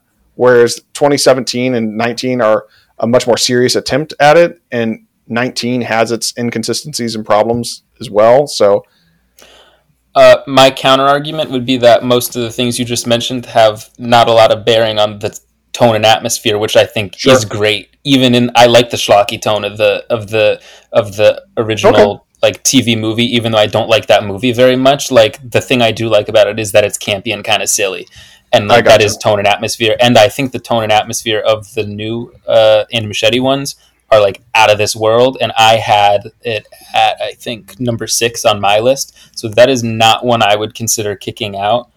Uh, I will maybe throw out a counter one just because again this is the one that I haven't seen. How strong Sure. is the tone of Final Destination? i, I mean D- Again, the, depends on what you're looking for. the tone of final destination is arguably the most consistent one of literally everything we have left here. Every single movie is over the top, like schlockiness in a way that's both entertaining and enjoyable and scary. It is Okay. funny and chilling, and it rides that razor's edge, but nails it almost every single time. The hindrances of this Final Destination franchise are just bad script writing, but in terms of tone, like the tension, the inevitability of death, uh, the the way they set up the music, it, it's arguably one of the most consistent ones we have. Well, not only that, but the more the franchise gets into it, the more that they like they play with their rules to evolve to keep the franchise really interesting. And to the Yep. point to where five, like they fake you out three times before there act- there's actually a kill, and it's actually awesome. Yeah, Um, like it's for sure a troll job, Final Destination Five, but it's the best troll job you've ever seen. yeah. So, in in terms of tone and atmosphere, Final Destination is it at least for me, it's pretty damn consistent. Okay. Uh, my my final counter argument then will be what about Candyman? That's the only other one that I think I'd be willing to put off. If we don't agree on that, then we'll kick off it. Um, but to me, Candyman is mostly that first movie and a little bit the remake. Um, and I didn't have it on my list at all. I, I would be willing to concede that because most of what I like about Candyman is actually its setting and the way it portrays those settings in relations to its themes. Yeah. And we will have a separate episode about setting, and in which case that is where Candyman will probably shine. Yeah. Uh, but I agree, although I think that setting contributes to the tone and atmosphere, um, it is not inherently the tone and atmosphere on its own Mhm. that I'm in love with. So I'm also much okay it with hurts- kicking off Candyman. yeah, I I could Okay, see Candyman being the cut here. Well, and since we're kicking off Candyman, that that still leaves us a Tony Todd franchise with Final Destination. Yeah. so I think we're We got Final Destination. Tony Todd's still here. Yeah, baby. All right. Plus, you really haven't seen any of them? No, I will Oh, before this boy. podcast ends. I'll see it. Oh, I'm thrilled to find out how you feel. I'm gonna like them a All lot. right, I'm we've sure. got we've got 10. So now we get to rank stuff. We've got. Halloween, Evil Dead, Alien, Scream, The Ring, It, The Conjuring, The Living Dead, A Nightmare on Elm Street, and Final Destination. I think this is a solid top 10. Absolutely. We just need to put the pieces together. Of these 10, is there any of that were like universally like, yeah, that's the weakest? That's probably 10. Hmm. probably we should do it since that's kind of what Maybe we it and The Living Dead should be off. near the bottom. Yeah. Just because Living Dead is strongest in its earlier entries, Sure. and Sure. that's yeah. I don't know. At least in my, at least in the ones that I've seen. I actually was going to say Living Dead for me was would be my 10. yeah, Uh, me too. so okay, we- cool. Where, Yeah. where did we where did you have Living Dead and It on your list, Foster? I had it above Living Dead as well. So want to do Okay. Living Dead at number ten and it at Living number Dead nine. at ten and It at nine. Yep. Great. All right. What are we thinking about? I after have that? a I have a question about the Ring franchise. Um, Yeah. Those of you that have seen them. So there's the Ring. So there's Ringu, R- Yep. the Ring, and the Ring Two. And then there's Ring. Oh, there's way right? more than that. oh, there's, way so more. many. In, in the Okay. Japanese franchise, I, I I can look it up. I'm I haven't seen them all, but I get the Ring and the Grudge mixed up a lot. There's like ten plus of them. So, okay, I was gonna I ask. haven't- 'cause I haven't counting seen the all of them. counting the American films, there are 14 Ring movies. Got it. It is Oh, because I was I was just gonna ask like percentage wise, how many of them are good movies? Because as mentioned, Final Destination has four great and one terrible. mhm. Like, and, and I think that's probably the easiest. You know, eight. I'm And good with seven that for me. eight as well. Yeah, I because I, I'm I'm going to go to bat for the ring. I had Ring at three, so that's really up there for me. Um, yeah, I'm good How with many of Final them have you Destination at eight. What? How many of them have you seen? I've seen three of them, but all three Okay. of them, I, I vibed with it so hard.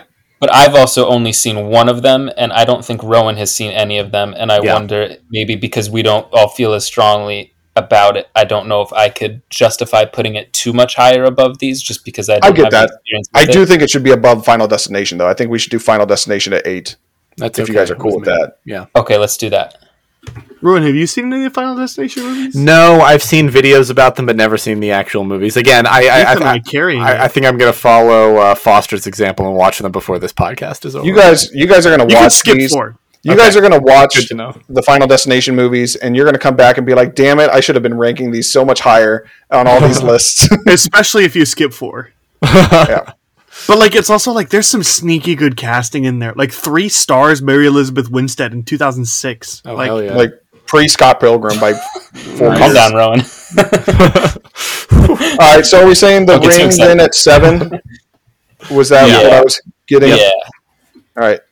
We've got left The Conjuring, Halloween, Evil Dead, Nightmare on Elm Street, and Scream and Alien.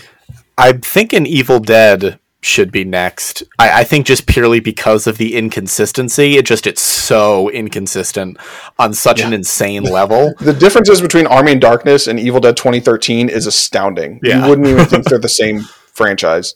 Uh, so I would say, yeah. As much as I love the vibe of both of them, Ab- one is absolutely. maybe the funniest horror movie ever made, and the other is maybe one of the most metal horror movies ever made. well, that's Uh, that's kind of where in my ranking, like Evil Dead Two might be the movie I most vibe with out of this whole like franchise stuff that we're talking about. But two versus even Army of Darkness, right? And then Yeah. you know Rise. Ver- it's it's it's all over the place, especially if you want to consider the TV series. Like, for that very reason, again, I know that none of you have seen it as much as me and Foster. Would you guys be open to flipping Ring and Evil Dead? I really do think that the Ring should be higher than Evil Dead. I Put think as there. much as we're talking about the inconsistency, I think that one, four, and five of Evil Dead are all pretty similar in terms of tone. I think it's just two adds in a lot of comedy and three takes away a lot of the horror. But I think one, four, one, the reboot, and five are all actually pretty similar in tone. And so if that's the hang up, hmm. Yeah, All right. I'll say I, I don't really care. Is, is my honest about these two, Sure. but I just I'm just trying to go, go to bat for Sadako here. I got I got yeah, which I do get that we're kind of ranking a little bit on consistency, and I'm fine to continue doing that. But I do just have to put my two cents out there and say that to me, consistency does not matter when it comes to tone and atmosphere, and I actually like inconsistency. So the exact same reasons you're Sure. saying bump Evil Dead down, I'm saying bump it up. It has two completely different tones, and they're both And awesome. it does nail That- both of them. that's a yeah. win. as long as it Yeah. works, right? Tones Yeah. can be ins- inconsistent as long as they work. No, that Yeah. yeah, that's that's Halloween totally four fair. and five just don't Yeah. work. I'm I'm on board with that. Cool. All right. Uh, so we've got Nightmare, Conjuring, Scream, Alien, Halloween. God, powerhouses right here. Yeah, look, this is look. I hate to be that guy, but when are we going to talk about Alien and Halloween and their terrible Alien Three and Resurrection and their Michael Ma- and their Halloween Four and Five and random spinoff in the middle of there and the Rob Zombie reboots? Like, Okay. Terrible movies, some of them with great atmosphere and tone, though, is the thing. Okay, Halloween okay. 4, the opening of Halloween 4, are you kidding me? The rain pouring down, the like. I don't like fucking- Halloween Four at all. Any- I don't love that movie either, but I love the vibe of it. I mean, Yeah, like- even Alien, like Alien Three, the the David Fincherness of it and the grittiness and, and this prison planet. Like I, you, the movie sucks, but like I dig the the vibe of that. all Film. right, all right. I've got to remind tho- myself it's, those it's about the tone. uh, those are The my one topic two. is tone and atmosphere. Let's keep that in check. Yeah, and you guys already said you don't care about inconsistency as much as I do. You know, all right. Um, legitimately, I do think those should be the next ones on the list. I just don't know in, in, in what order, just because the other ones above it are so are, are just so masterful. Um, but I don't know. I'm, I'm happy to toss The Conjuring out the window. I I'm would happy to also, toss the I would also out put Conjuring one. lower. Hmm. I don't know. Oh, You- Oh, Rowan, no. we're gonna. I know it was your both number one. I've only seen the first one and I hated it, so I didn't see any more. So I don't have any stake in this conversation. I it mean, was just like it, it was every other 2013 horror movie with jump scares that there is. You know, do you like the tone of like Annabelle and Curse of La Llorona and the like? Do you and like do you like the tone of even the lesser Th- ones? Because like that- to that what is puts fair. Halloween so high is I like the tone of the lessers. Yeah. that that is at least for me that is a, a bit of a fair criticism where like the curse of la llorona and the nun and some of those later spin-offs almost become like ubiquitous and so same similar like they don't even feel like different movies the way that they're just doing the same exact trope which leads to the same exact uh, cinematic presentation the same kind of cinematography the same kind of visual effects the same kind of bumps in the night and so I, I will concede that I I think when I'm referring to The Conjuring, I'm definitely thinking The Conjuring proper, the Ed and Lorraine Warren films and the Annabelle films. Um, but so I, I I would be willing to give up, you know, I have it at number one and not put it that high. Um, Well, and how was with, with that said, though, I I the- don't think that I would have it below Halloween or have it below yeah Halloween. Um, or Yeah, Alien. I- I, do I- think Halloween and. Alien are probably the next ones for me Yeah. at least. What about Scream? No, I think Scream I'll is die on probably super high up there for Scream, me. Scream's yeah. going up there. I, if, if we're being honest with ourselves, are we kind of all seeing Nightmare and Scream top two? Yeah. I, I think that's kind of where we're I haven't going. seen any Nightmare films except for the remake. So I am not a part of that decision at all. I would agree with you, Heath. Yeah, I, I think Scream and Nightmare are probably top two, and we're finding the placements for Halloween, Alien, and The Conjuring in three through five would be my if we guess. can count the Simpsons Treehouse of Horror, where groundskeeper Willie is um, Freddy Krueger, then it's number one. Um, I would concede putting Conjuring like lower ish if we maybe if we sandwich it in between um, Alien and and Halloween. How I'd do you be guys fine feel about that? I'd be fine with that. But what? Are, eh, in what order are we sandwiching? What's Yeah. five? I and think what's Rowan is proposing five Alien, four Conjuring, three Halloween. I'm I'm okay with that. That is Where's something that where's I'm okay El- oh you're saying Elm Street is to top one and two along with Scream. You all are saying Yes. Yeah, okay. I'm not saying that. I'm saying what I think Rowan is saying. Okay, because I also had Elm Street lower than most of these that we have still to go. really. Okay. Yeah. Just 'cause Where to did me, you have Elm Street?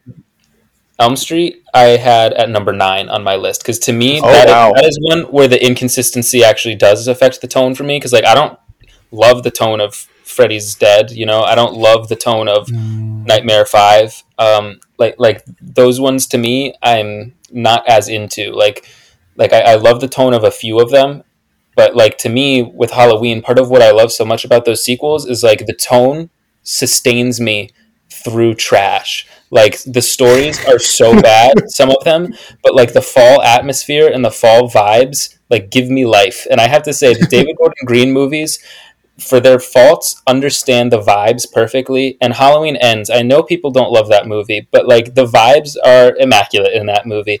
The John Carpenter music, the like synth score behind it, the like opening credits of the pumpkins decaying, the candles inside of the of the jack o' lanterns. All right, we get it, Foster. You love Halloween.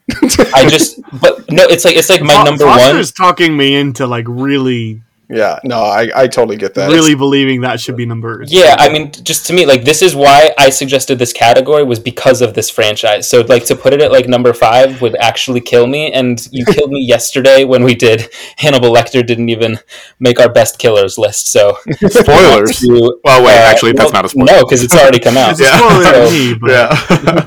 So, All right. Uh, well, all right. So, how how are we all feeling about Alien? What about Alien? I'm okay with putting Alien near like at five.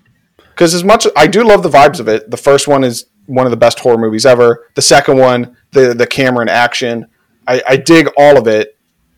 But uh, based off of what we're all seeing seeing here of what's left and how we're all speaking about what's left, I feel like we all have more passion about the others. sure. Five is about still a very respectable spot. And, and I, I Yeah. feel like Alien is more like we respect it and it should be Right. high versus the, the others we're passionate about. So what about Alien at five? Sounds I'm good. fine with that. Alien, Conjuring, and then Halloween. Sure.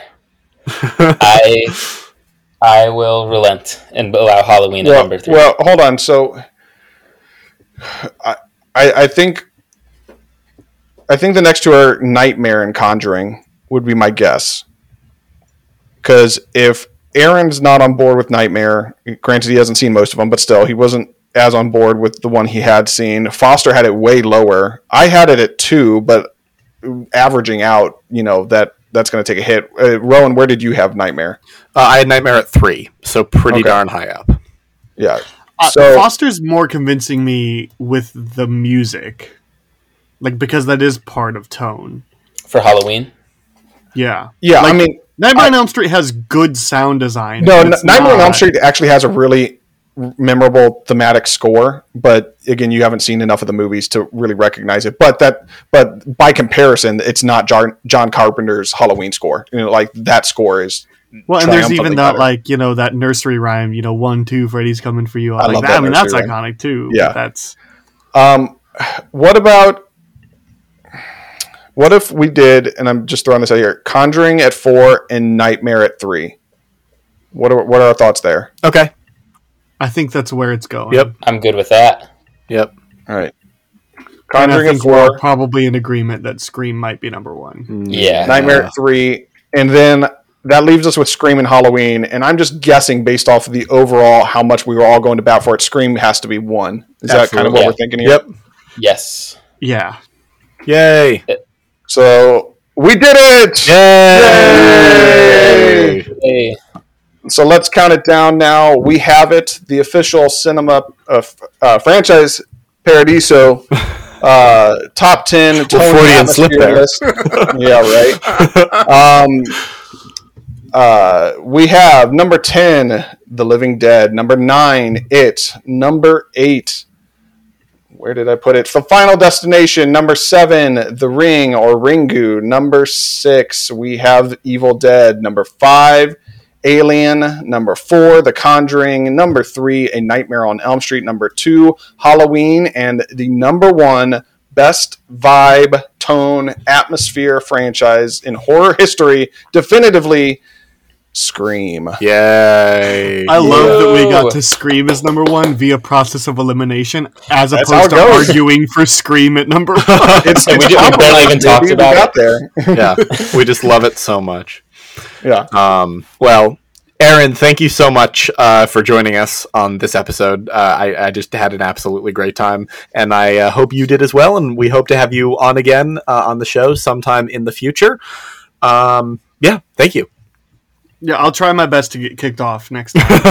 yeah, I, I'm disappointed, honestly. I thought, I you- thought leaving twice for a bathroom break and and having uh, six ounces of alcohol would have done it. Try harder. came close a no, couple I'm- times. no, honestly, this is a lot of fun, and I'm really excited to to see where this goes. Well, yeah, thank you for coming. We do appreciate it. Uh, I had a blast for sure. Yeah. All right. Uh, thank you, listeners, for taking the time out of your day to listen to our show as well. Uh, feel free to follow us if you want or not, whatever. Up to Um, you. but if you want to follow us, we would appreciate it. Uh, and I think that's uh, all we got. So until next time, bye. Bye. Bye. Bye.